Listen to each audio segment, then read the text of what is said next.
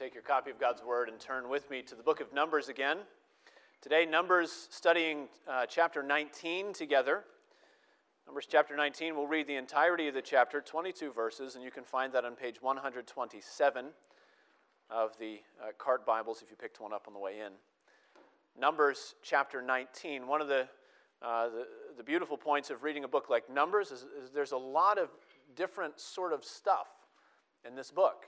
Uh, there's narrative, uh, there's law, uh, there's census. We looked at some of that. Uh, and, and, it keeps things a bit fresh. But through all of these different genres of text that we find in the book of Numbers, the Lord really is, is teaching one message to his people, and that is that he's the one who supplies for all of their needs. We're going to see that today in Numbers chapter 19 as we look at a law that the Lord has given concerning purification for his people. Uh, Numbers chapter 19. Uh, before we read, let's go to the Lord together and seek his blessing in prayer. Let's pray. Our gracious God and Father, we thank you that you have supplied all of our needs richly in the Lord Jesus Christ. We thank you that uh, as we have confessed together today, by a single sacrifice, he has uh, purified for all time those who are being sanctified in you. We thank you for his perfect sacrifice on our behalf. And as we read about these sacrifices that you gave your people under the law, we pray that we would see through them and see to you. We would understand what you were doing then, uh, so that we can continue to understand what you are doing now and will continue to do for us through the Lord Jesus Christ. Help us to believe and to rejoice in him, we pray. In his name, amen. We hear now God's word as we find it in Numbers chapter 19. Now the Lord spoke to Moses and to Aaron, saying, This is the statute of the law that the Lord has commanded. Tell the people of Israel to bring you a red heifer, without defect, in which there is no blemish, and on which a yoke has never come. And you shall give it to Eleazar the priest, and shall be taken outside the camp and slaughtered before him. And Eleazar the priest shall take some of its blood with his finger and sprinkle some of its blood toward the front of the tent of meeting seven times. And the heifer shall be burned in his sight. Its skin, its flesh, and its blood with its dung shall be burned. And the priest shall take cedar wood and hyssop and scarlet yarn and throw them into the fire, burning the heifer. Then the priest shall wash his clothes and bathe his body in water, and afterward he may come into the camp, but the priest may, shall be unclean until evening. The one who burns the heifer shall wash his clothes in water and bathe his body in water, and shall be unclean until evening. And a man who is clean shall gather up the ashes of the heifer and deposit them outside the camp in a clean place. And they shall be kept for the water of impurity, for the congregation of the people of Israel. It is a sin offering. And the one who gathers the ashes of the heifer shall wash his clothes and be unclean until evening. And this shall be a perpetual statute for the people of Israel and for the stranger who sojourns among them. Whoever touches the dead body of any person shall be unclean seven days. He shall cleanse himself with the water on the third day and on the seventh day, and so be clean. But if he does not cleanse himself on the third day and on the seventh day, he will not become clean. Whoever touches a dead person, the body of anyone who has died, and does not cleanse himself, defiles the tabernacle of the Lord, and that person shall be cut off from Israel. Because the water for impurity was not thrown on him, he shall be unclean. His uncleanness is still on him. This is the law when someone dies in a tent. Everyone who comes into the tent and everyone who is in the tent shall be unclean seven days. And every open vessel that has no cover fastened on it is unclean. Whoever in the open field touches someone who was killed with a sword, or who died naturally, or touches a human bone or a grave shall be unclean seven days.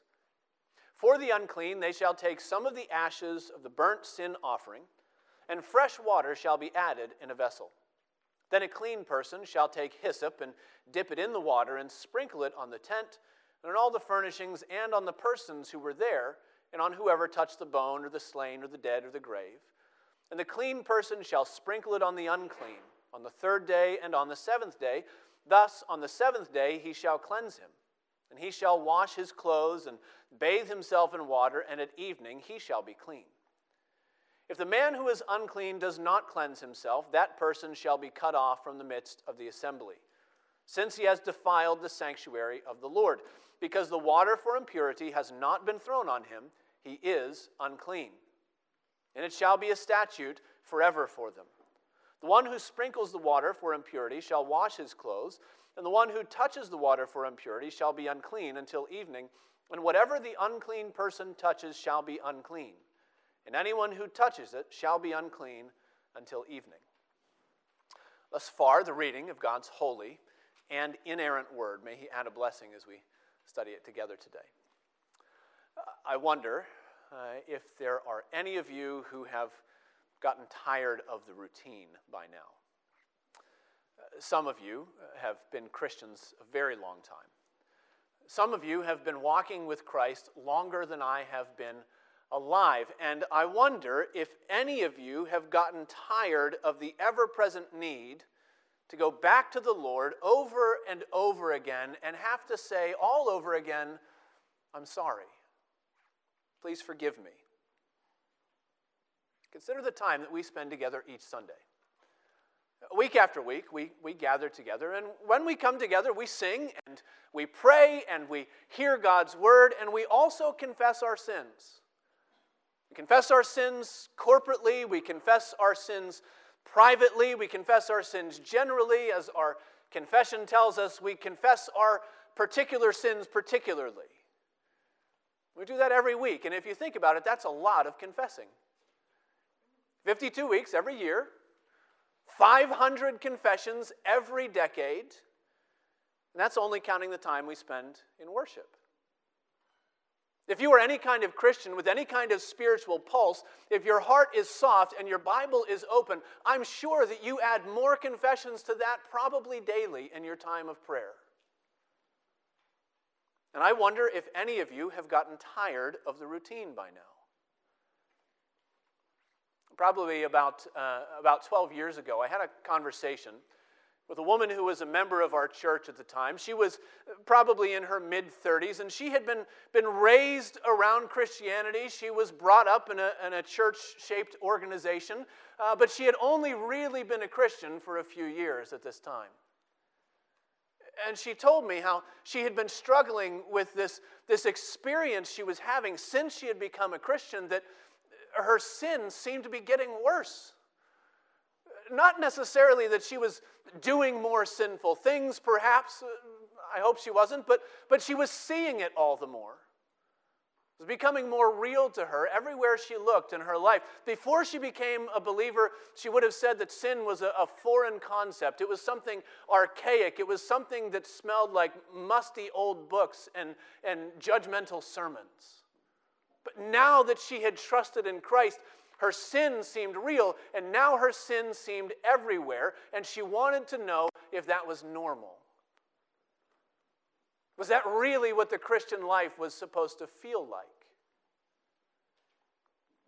I've since had that same conversation with any number of you folks. Young Christians and old Christians, and people bumping up against this ever present reality of sin and confession and Christians wondering, is this really what my faith is supposed to feel like? Numbers chapter 19 is, is a wonderful text for anyone who has ever wondered about the preoccupation that Christians seem to have with personal sin. Why does it seem such a big deal? Why are we always dealing with it? Why are we always reminded of it? Why do we keep coming back week after week and confession after confession? There are two truths, two lessons that I want you to see in this passage today. I have no fancy phrasing, I have no alliteration, but uh, just the straightforward message of the text. The first lesson we need to learn is that God makes our mortality an ever present reminder of our sin. God makes our mortality an ever present reminder of our sin. As you begin to look at this chapter, it presents to us a bit of a conundrum.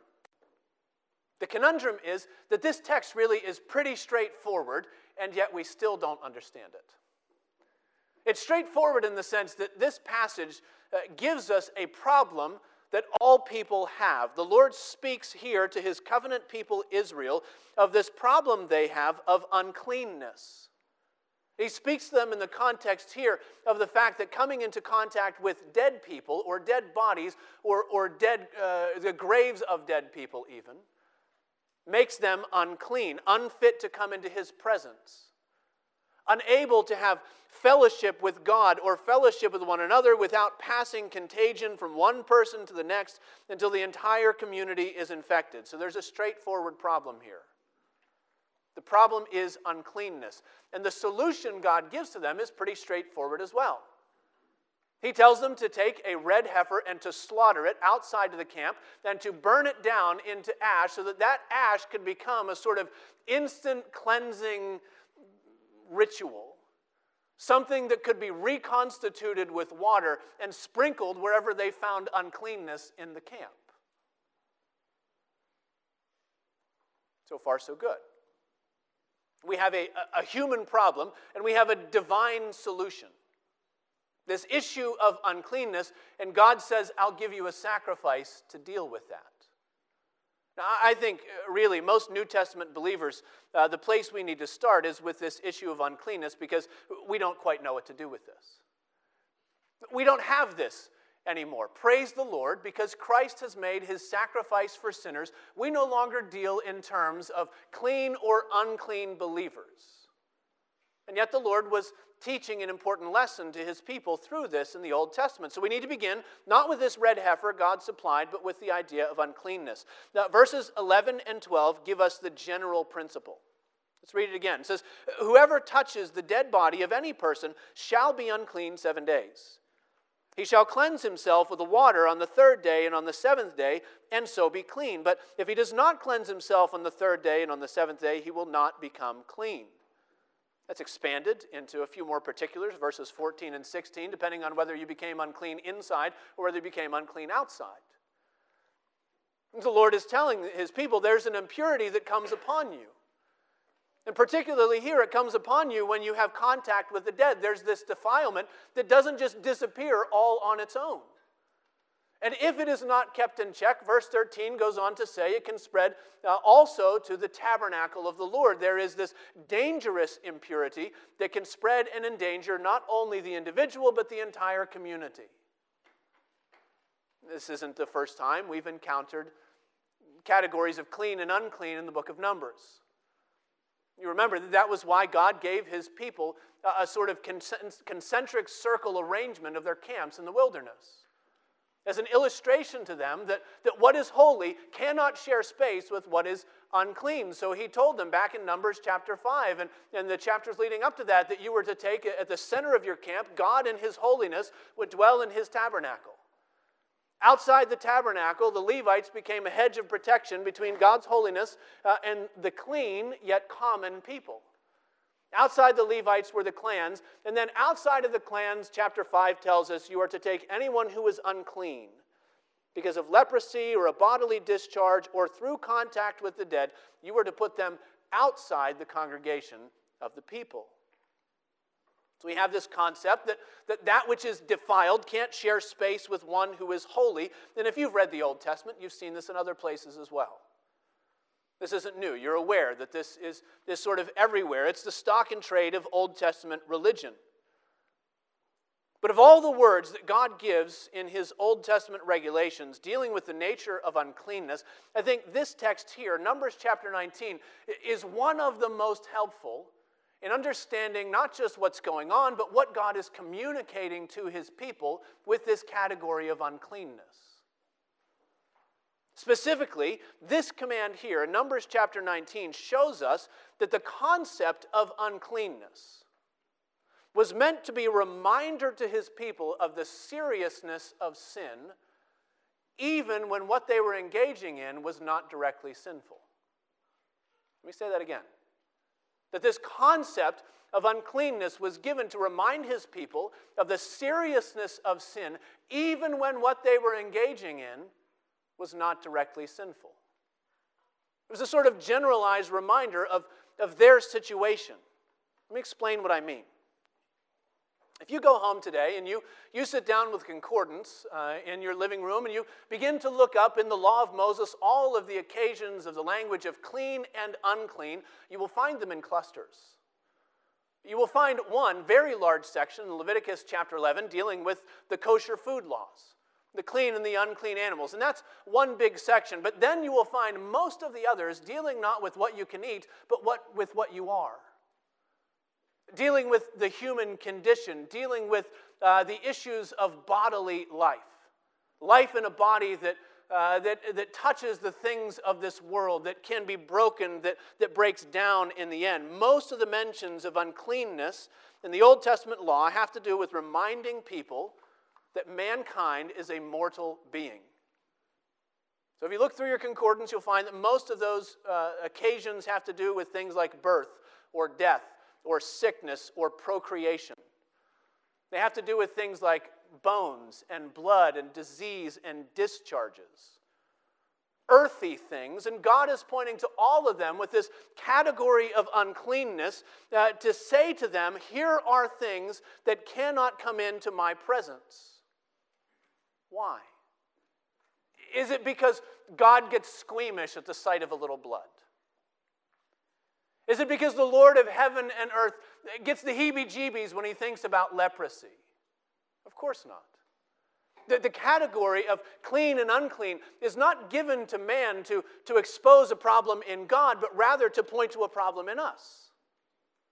So, the common denominator in all those defilements in the Old Testament is that they can all be traced back to our mortality, and beyond that, to what brings about our mortality. All those things stood like signposts pointing out, reminding us that our lives are frail and they are fleeting. And in the biblical mind, our lives are frail and they are fleeting specifically because our lives are full of sin. So even though bones and death are not sinful in themselves, God made them a reminder a reminder to his people that sin has left its mark on our earthly existence. And if you want to, you can trace it all the way back to the garden. God made Adam out of the dust of the earth. He formed him and he breathed life into his nostrils, and then he gave him a commandment which was not to be transgressed. Adam, on the day that you eat of this tree, you shall surely die. You'll die physically, you'll die spiritually, eventually, you'll die eternally. The New Testament equivalent of that is Romans. Tells us that the wages of sin is death. That's the Bible's position on death, if you were wondering. The Bible's position is that death is an interruption into the human story. And that it's an interruption that always points beyond itself and back to the sin that brought it into existence. You're aware that in our modern age, probably most people would like to think that we've gotten beyond this kind of thinking by now.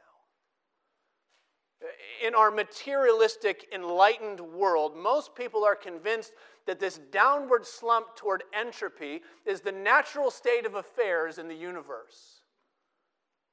And so we convince ourselves also that this downward slump toward entropy is probably the natural state of affairs for us, that, that death is a natural thing. Possibly even more natural than birth, if you think about it. All things tend toward decay, so why not us too? Deep down, we know that's not how it works. Just this past week, I don't know if you saw the headlines, but federal agents announced that they are investigating a southern Colorado funeral home called Back to Nature. Before they were shut down, Back to Nature offered what they called green burial services. That is, burial without embalming fluid, bodies interred in wicker caskets, that's fine. It's all billed as a, a sort of uh, more environmentally friendly, uh, quicker, easier way to take your corporeal nutrients and put them back into this wonderful cycle of life and death and life and death, and uh, the world keeps spinning, doesn't it? Well, that's the sales pitch, anyway. And then, after a number of complaints from neighboring businesses, Officials showed up and uncovered the decaying remains of 189 unidentified human beings. And your gut reaction tells the story to that. The headline in The Guardian said this was horrific. But horrific only makes sense if you understand that man is more than the sum total of his organic being and his structure. Horrific only makes sense if you understand that death is actually horrible, that it's an interruption into what we were made for. The position of the scriptures confirms our gut reaction. We already agree that death is an abomination. We instinctively know that mortality is abnormal. And the Bible confirms those instincts. Scripture tells us that mankind was not created just to live three score and ten and then to count it a blessing. God made man holy, and He made man upright, and He made us able to share His everlasting blessedness. But sin entered our story through the failure of our first father. And with sin came death, the destroyer of that fellowship. According to Scripture, from beginning to end, from Genesis to Revelation, our mortality now stands as an ever present reminder that sin is taking its toll. What is eternal punishment called in the book of Revelation? The second death. From beginning to end, it's, it's all there and you can trace it out. This is the biblical worldview. The biblical worldview is that things are not as they were meant to be.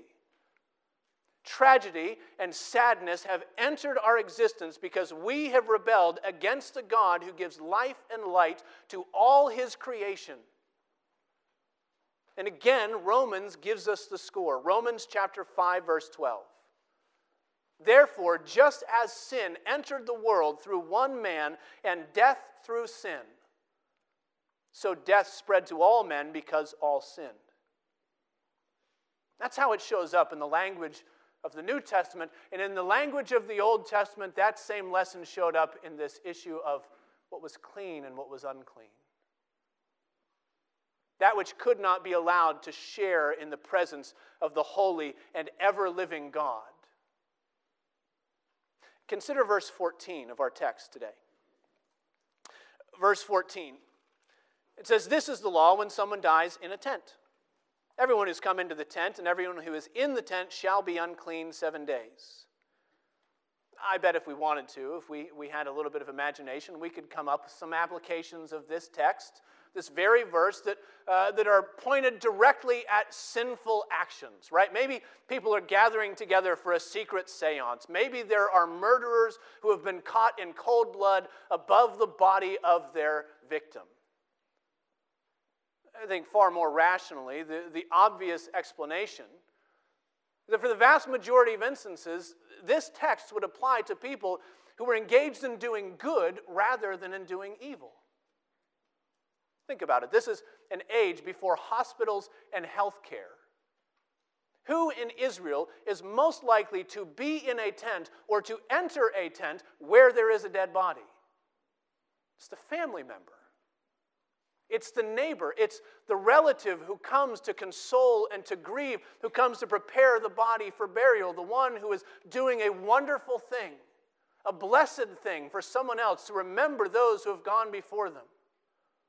It's those who are engaged in good things that this is speaking of. The same goes for the situation in verse 16. Whoever in the open field touches someone who was killed with a sword or who died naturally or touches a human bone or a grave shall be unclean seven days. It's true, there were grave robbers. That's a real thing. And yet, most often, this text would apply to ministers of mercy. This text would apply to someone like Joseph of Arimathea, who said, You know what? I, actually, I've got a grave. I'm not using it. Why don't we, why don't we put him in there? This text would apply to those devout women who went out before dawn even cracked on Sunday morning uh, to take spices and ointments to the body that they thought would still be in that tomb. These texts are dealing with people who are doing good things, and yet the Lord is saying, Remember the defilement of death. It all means that this uncleanness uh, for these people in this text is probably not a result of personal sin. It's not a direct disobedience that led to this law. Rather, God is proactively using everyday things like life and death to lead his people beyond what they could see and into the spiritual reality behind our mortality. It could have been one of the most commonplace scenarios in the ancient world. Here is this nation sentenced to wander in the wilderness for 40 years until every single family has someone who has died. One generation dying off. And there was nobody in Israel at this time that this law was given that would not have had to sit in the silence of uncleanness and contemplate mortality. At some point, through no fault of their own, through no sin that they have committed, there's no one who would not have had to be reminded, even in their grief, that death is the great separator between God and man. And for those who have been shaped by the biblical worldview, both in the Old Testament and in the New, the cords of death always draw us back to the sin that brought that curse upon us in the first place. So if we ask, what was the Lord doing with this regulation concerning uncleanness? The answer is that He's making our mortality an ever present reminder of sin. Something we can't get away from, something we're not supposed to be able to get away from in this life. Secondly, in this ritual with the red heifer, God is teaching that He is the one who provides a sacrifice for sinners. There's something gracious uh, about the way that this chapter is arranged. There's something reassuring about God's perfect love for his people. Anytime he tells you about his solution to your problem before he even diagnoses the problem that you have. It's a bit like the way that John the Baptist introduced his followers to Jesus. John chapter 1, verse 29. The next day he saw Jesus coming toward him and he said, Behold, the Lamb of God who takes away the sin of the world. We call that the bottom line up front, I believe. Get straight to the punch. Here's the one you need. So that while their eyes are still tracing his finger, pointing to this one who's coming, they can begin to say, He is the one who can meet my deepest need. God gives his answer before he even tells what the problem is. And that's what we find here in Numbers chapter 19. I rearranged it because that's the way my little brain works. We had to look at the problem first in my mind, but the text doesn't begin with this problem of uncleanness. The text begins with the provision of the sacrifice. Chapter uh, 19, verse 2. Notice the triple mention of God's seriousness stacked up. He calls this a law, a statute, and a commandment. Verse 2 This is the statute of the law that the Lord has commanded. Tell the people of Israel to bring you a red heifer without defect, in which there is no blemish, and on which a yoke has never come, and you shall give it to Eleazar the priest, and it shall be taken outside the camp and slaughtered before him. Now, again, if you are familiar with the Old Testament, there's a lot here that, that will look uh, like something you've seen before.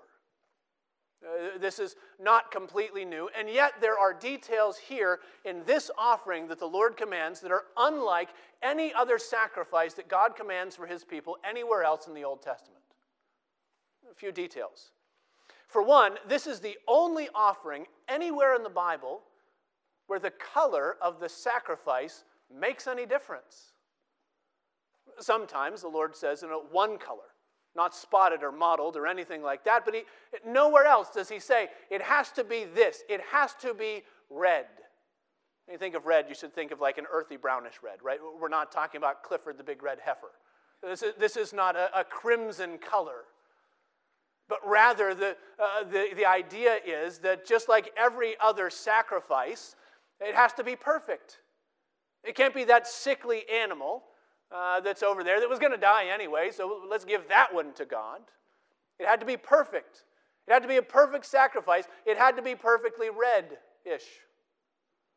So, why red? Well, the text doesn't tell us. The text doesn't say. We have ideas, we have suggestions. Perhaps a reddish heifer was was just more rare. And so maybe it represented a more costly sacrifice that could cover the entire community. Maybe, maybe.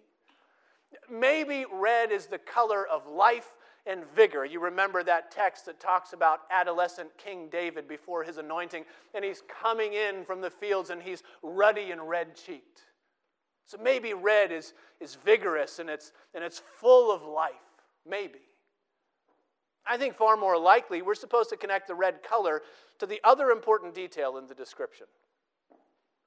Namely, we should connect it to the fact that unlike any other sacrifice anywhere in Scripture, this one was to be offered to the Lord without draining the blood and pouring it out at the base of the altar first. That's a reminder, I think, of what a nasty business this all was. Why we should be thankful that, that God gave us a sacrifice for sinners, and we don't have to come and do all of these things. There were a few other sacrifices that God said had to be burned up in the wilderness. And every single one of them, all those others, they were all killed and drained in the tabernacle. And then the pieces, most likely, were carried outside the camp where they were burned, where the fire was waiting. Here, the animal itself is taken to the wilderness. The animal is slaughtered outside the camp so that not a drop of blood would be lost or wasted. None of it. And then the, sprinkle, uh, the, the priest, rather, sprinkled a little bit, seven fingers full, toward the tabernacle as a sort of symbolic connection to what was happening there was happening here. And then the rest of the animal, and I mean all of it, was completely cremated. That's likely the key to this entire ritual, actually. That's because in the sacrificial mind of the ancient Israelite, blood represented the full force of life person or an animal, didn't really matter. It was the blood that made the difference. So, in the sacrificial offerings, it was always the blood that was sprinkled on the horns of the altar. It was blood by which the priests were consecrated to their service. And it was the blood of a sacrifice, specifically the blood that God said He would accept as a cleansing liquid to wash away the sins of His people. The text you can look up later is Leviticus chapter 17 verses 10 and 11. There, God commanded his people, they may not eat blood in any form. Why? He says in verse 11, For the life of the flesh is in the blood, and I have given it for you on the altar to make atonement for your souls, for it is the blood that makes atonement by the life. Now, Numbers 19, verse 5, God says, The heifer shall be burned in his sight. The only one in all the scriptures, its skin, its flesh, with its blood and its dung, probably entrails, shall be burned. The point was that when the animal was consumed, it would produce ashes with the blood kind of baked in, so to speak.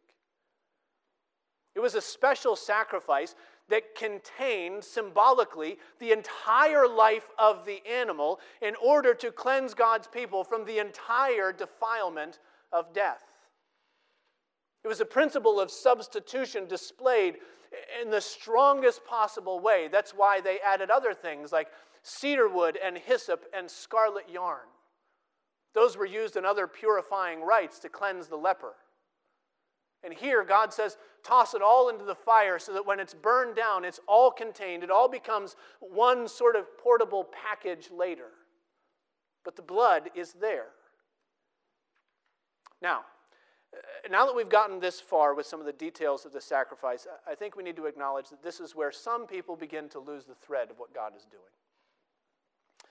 Uh, there are so many actions here.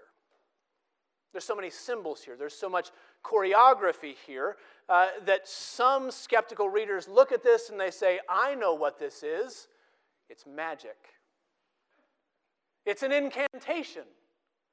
Right? There's a power in these elements. And if you can figure out, if some ancient Levitical priest could figure out just the right uh, combination of uh, uh, red heifer and scarlet yarn and maybe an eye of newt for good measure, well, then you could have a potion that would be a cleanse all from anything that ailed you. It's an incantation, they'd say. It's, it's nothing more than ancient superstition. On the other hand, if you grew up like I grew up, around people who get very excited about the idea of cracking the code of biblical prophecy, The red heifer means something completely different. And so there are people who are waiting with the ancient Jewish mystic Moses, Moses Maimonides for the revelation of the tenth red heifer that will usher in the rebuilding of the third temple. There are people who are waiting for some prophetic red heifer because they say that will signify the second coming of the Messiah. And I suppose if you want to ignore exactly what God says He is doing in this text, you can make it in, in anything you want it to be. But the problem is, God is telling us that He's not giving His people a magic incantation. He's not giving them the key to Bible prophecy. What is He giving them? Verse 9, and then repeated in verse 17, God says He is giving them a sin offering. He is, as he said, giving them a law concerning what they must do when their fellowship has been broken through uncleanness brought about by death. For lack of a better word, God is giving his people a ritual. He's giving them an outward observance with spiritual significance. God, in this passage, is telling his people about unseen realities and he's telling them about unseen realities through things that their eyes can see, and things that their hands can touch, and things that, that they can understand, even if they can't piece together theologically exactly how it is that sin, bring, sin brings death and death makes you unclean. Do you understand what God is doing for his people in this passage? God is giving them an opportunity to see and to believe in his version of reality rather than the one that they can figure out for themselves.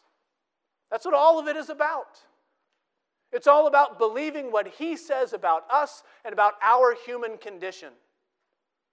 That's why this passage makes the dividing line between those who receive God's promised cleansing and those who refuse it. Between those who trust God's interpretation and those who reject it because you know how it works. Even in Israel, there would have been some there. When they heard this law, they said, Yeah, I don't think so. Red heifers, ashes, sprinkling with hyssop. Come on, man, I live in the real world. I live in the world that you can see and touch and empirically verify. I don't need all that stuff. I don't need all that, that mumbo jumbo for me. I don't need it. And to those, verse 13 speaks a word of warning. It says, That person shall be cut off from Israel. Because the water for impurity was not thrown on him, he shall be unclean. The skeptic says, I won't be unclean. And God says, Yes, you shall. And on the day of you eat of it, you will surely die, physically and spiritually and eternally. And the warning says if the water is not thrown on, he shall be unclean. His uncleanness is still on him. It speaks a word of warning. But for those who believe the Lord, he speaks a word of assurance. Look at verse 17. For the unclean, they shall take some of the ashes of the burnt sin offering, and fresh water shall be added in a vessel. Then down to verse 19. And the clean person shall sprinkle it on the unclean on the third day and on the seventh day. Thus, on the seventh day, he shall cleanse him, and he shall wash his clothes and bathe himself in water, and at evening he shall be clean. That last phrase is a word of assurance. It's a promise, as in, this is all it takes. In terms of personal cost, God made it as, as easy as possible. You didn't even have to go and deal with the priest. Any clean friend could help you out here. They could get the ashes, they could put it upon you. All you had to do was believe what God was telling you. And he says, if you do that and you submit to what I'm giving you, you shall be clean. This is what the Lord requires. And if you trust Him enough to take Him at His word, He promises that your problem will be dealt with. So he's saying, Have you touched the dead body? Did you pay a visit to your uncle's house when his daughter got sick and died unexpectedly? If you have, don't forget the defilement of death. Don't forget the reminder of your mortality. Don't ignore the curse of sin played out for you in front of, in front of your very eyes in, in faded shades of bluish gray. Remember your condition and trust in God's promised blessing. Submit yourself to what God is teaching you, to His reality, and you shall be clean. There's a dividing line in this text. The dividing line is between those who received God's cleansing and those who refused, between those who trust God's version of reality and those who deny it. And that brings us back to where we started back to wondering if any of you have grown tired of that routine of confession by now. Week after week, sin after sin, service after service. There's a reason we go through that ritual every Sunday. It's a ritual, too, by the way. There's a reason God leads us so regularly back in His Word, back to the sins that, you know, we'd love to ignore if only we could. The reason is that our Lord wants us to understand the reality of our situation. He wants us to acknowledge our sinful bent toward uncleanness that we could never wash away, even if we were given a million lifetimes to try. The Lord wants us to see and know the ever present reality of our sin. And so now He doesn't show us in terms of clean and unclean, but rather He puts His Holy Spirit in the hearts of His people for conviction. So that when we sin, sin, we see it all over again. And when we open the scriptures, we see it all over again. And from time to time, we, we look at ourselves and we go, I can't get away from this stuff. Well, you're not supposed to.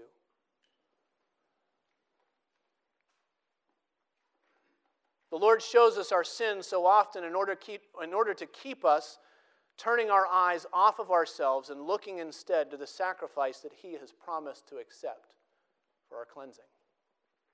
I told you a couple weeks ago that I have an ulterior motive, that, that we're studying Numbers so that we can come back and study Hebrews. We're studying the, the shadow of Christ in the law of the Old Testament so that we can come back and rejoice in the substance of Christ in the word of the gospel. Numbers 19 is one of those many instances where the shadow directly corresponds to the substance. And also, it's an instance where this word in verse 19, he shall be clean. That promise of assurance prepares us for something even far greater that we find in Jesus Christ. Hebrews chapter 9, verses 13 and 14. It says, For if the sprinkling of defiled persons with the blood of goats and bulls and with the ashes of a heifer signifies for the purification of the flesh, how much more?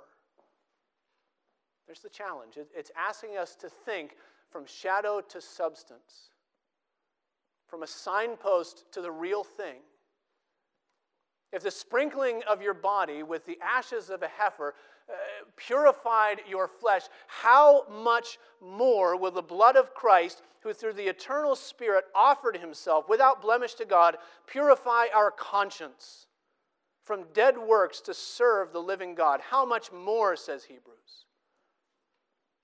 If the heifer could cleanse your body, how much more will the blood of Christ purify your souls? If you've trusted in Christ Jesus, a single sacrifice is all that you've ever needed. Jesus has not been offered again and again and again. God has not sent sacrifice after sacrifice to continually cleanse the accumulated sins of his people. For by a single sacrifice he has perfected for all time those who are being sanctified in him. One is all you need. And yet, having cleansed us once through the blood of Jesus Christ, the Lord continues to remind us that it is his mercy that keeps us clean. He does that by showing us our sin over and over so that we would look to Christ and say, How much more? Oh, the fullness of forgiveness and cleansing that's to be found in Him. We do that every week, you know. We don't just confess our sins. We confess our sins and then we hear the word of assurance. We confess our sins and then we come to the table where God speaks to us in outward signs and symbols, things we can touch and taste and smell, the spiritual realities that we can't see, so that we would believe in His reality rather than the one we can figure out for ourselves. We're going to come now to the table together.